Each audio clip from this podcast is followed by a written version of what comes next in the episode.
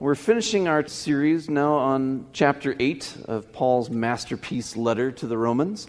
Last week we talked about how creation groans with labor pains, that it's eagerly waiting and longing for us to live like God's children.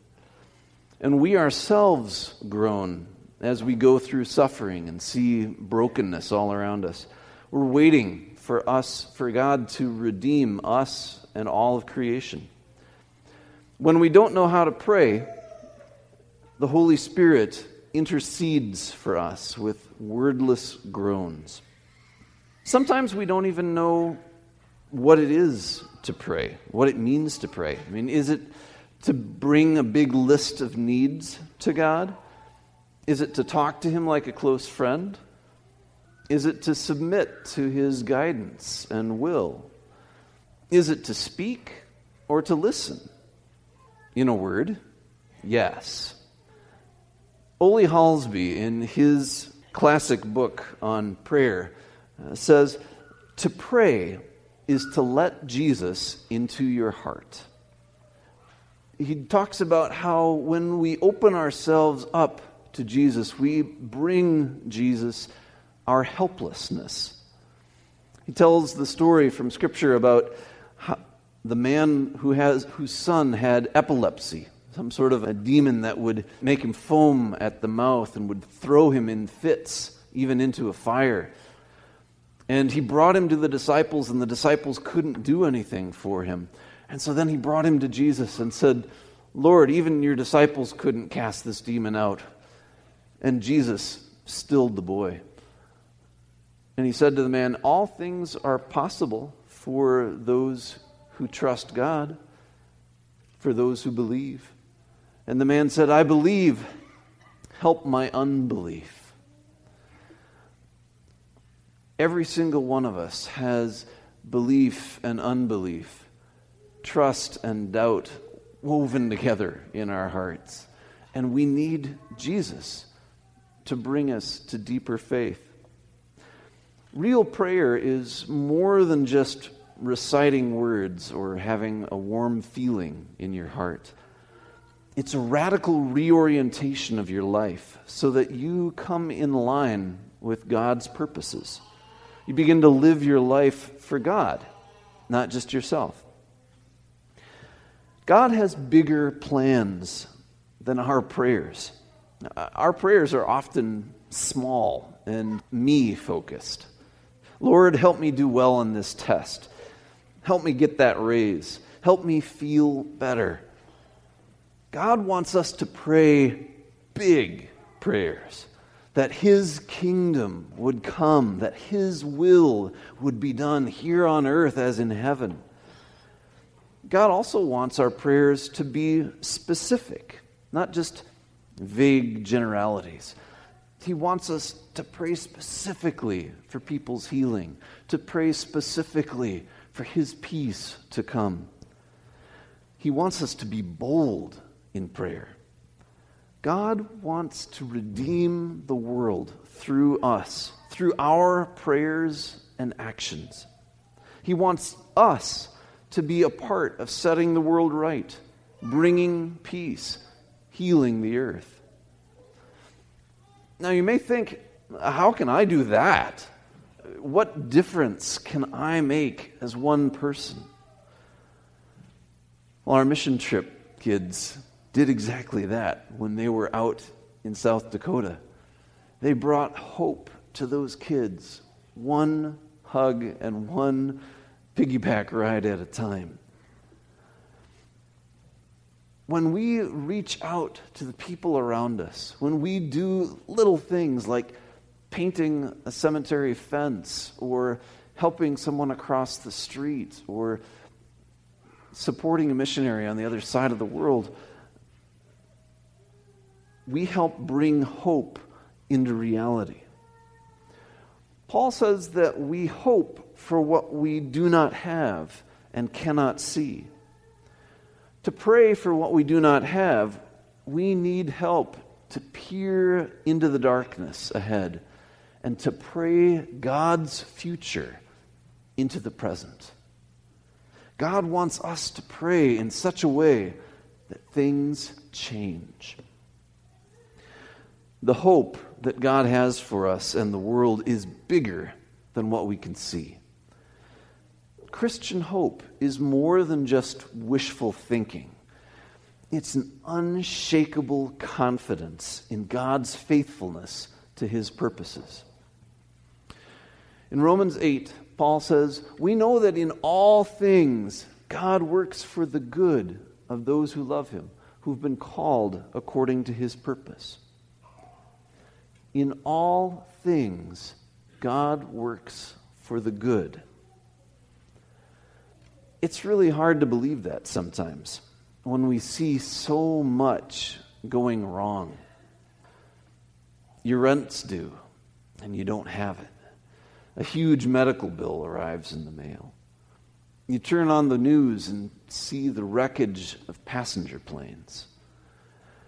Violence rages on our screens, in our city streets, and even in our hearts and homes. Where's the good in any of the tragedies that we see and the heartaches that we feel? How can we trust that God is working for good despite what we see all around us? What shall we say about these things? According to Paul, the good that we can say is that God has called us according to his purpose. He has destined us to become like Jesus, conformed to his image.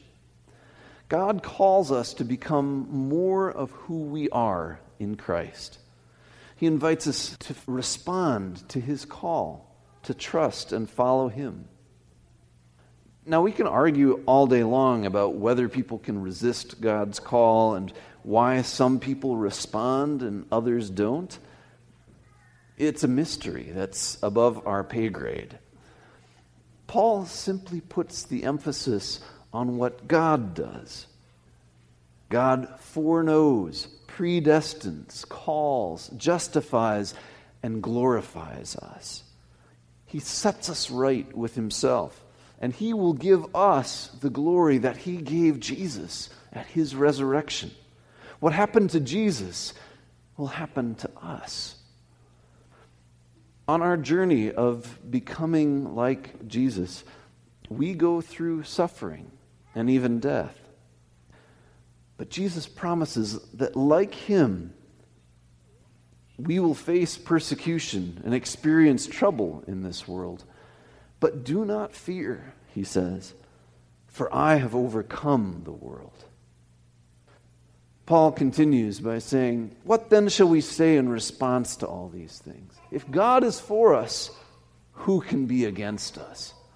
He who did not spare his own son, but gave him up for us all, how will he not also, along with him, give us graciously, give us all things?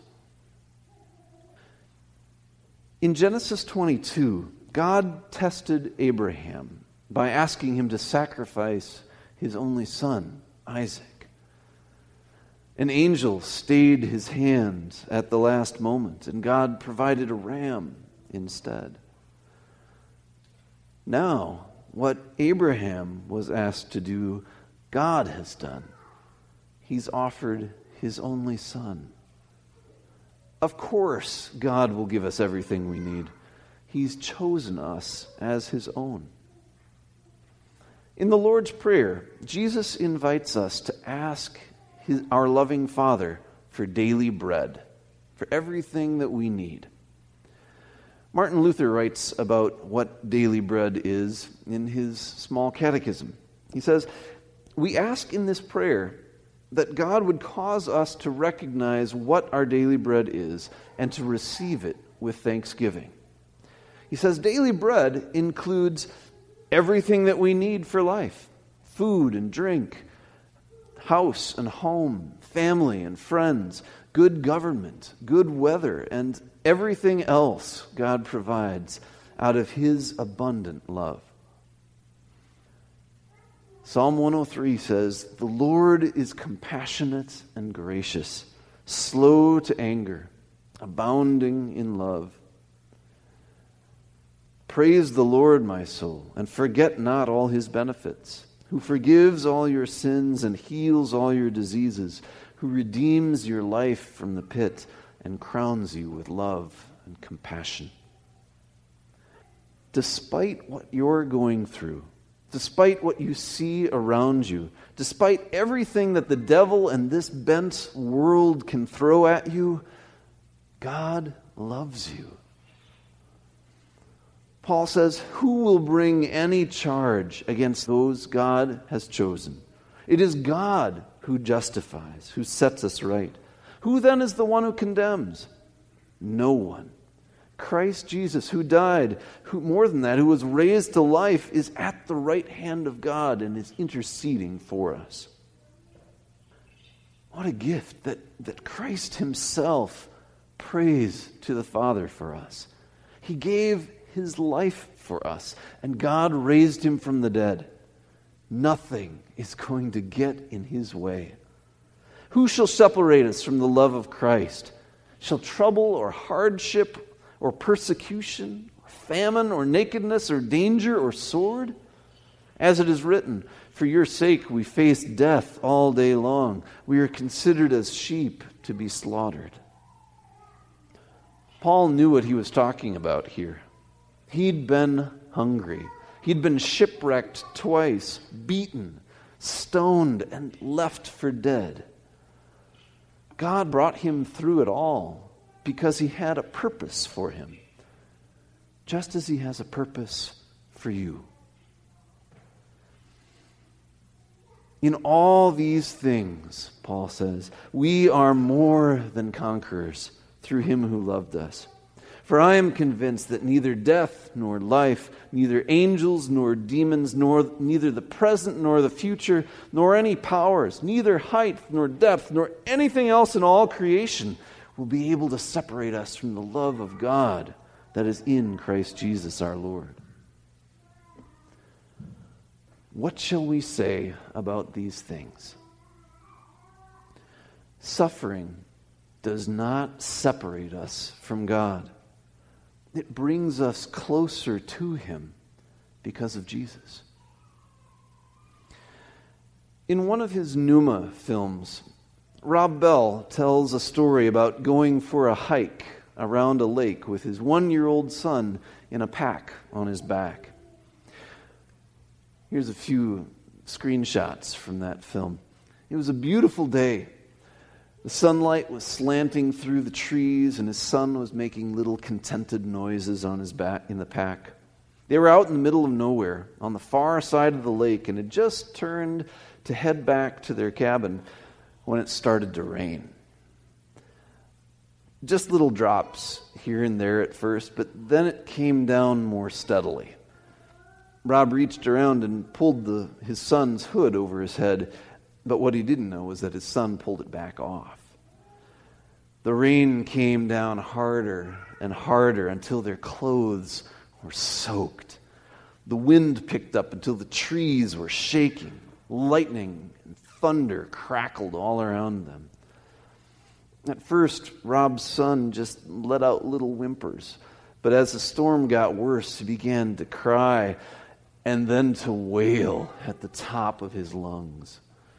All he knew was the storm. He couldn't see anything but the rain dripping off him and the trees swaying and the lightning. But what he didn't know was that his dad would do anything to get him home.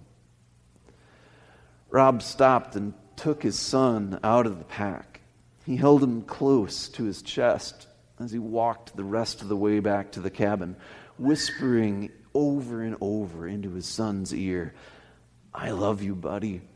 We're going to make it. Dad knows the way home. We're going to make it. I love you, buddy. Over and over again. Rob says that if someday his son is in therapy and dredges up this terrible experience of a storm as a child and comes to him and says, Dad, why did you let me go through that? I, I thought you loved me. How could you expose me to something as horrible as that storm? Why didn't you protect me? If he says that, Rob would be crushed because for him, that walk was one of his deepest, most intimate ex- memories of his life with his son. He wouldn't trade that experience for anything because he got to hold his son close and remind him over and over again I love you, buddy. In Deuteronomy 1, God reminds the Israelites how he brought them out of slavery through the Red Sea, closing it again over the pursuing Egyptian army. He provided food and water and led them through the desert, showing them over and over again how much He loved and cared for them. God said to them, Remember, I carried you like a father carries his son. No matter what storms you may go through, God will never let you go. Nothing can separate you from his love. Not death, not life, not any power in all creation. Even when you go through suffering and pain, Christ is right there with you. He suffered for you and for the whole world to set things right. So, as Rob says at the end of the film, when you're soaking wet, lost, hurting, and confused, may you cry out. And may the creator of the universe take you out of your pack. May he hold you tight up against his chest. May he wrap his eternal, loving arms around you. And may you hear him whisper, I love you, buddy. We're going to make it. Dad knows the way home. We're going to make it. I love you. May God's love live in you and work through you to help heal the world. Amen.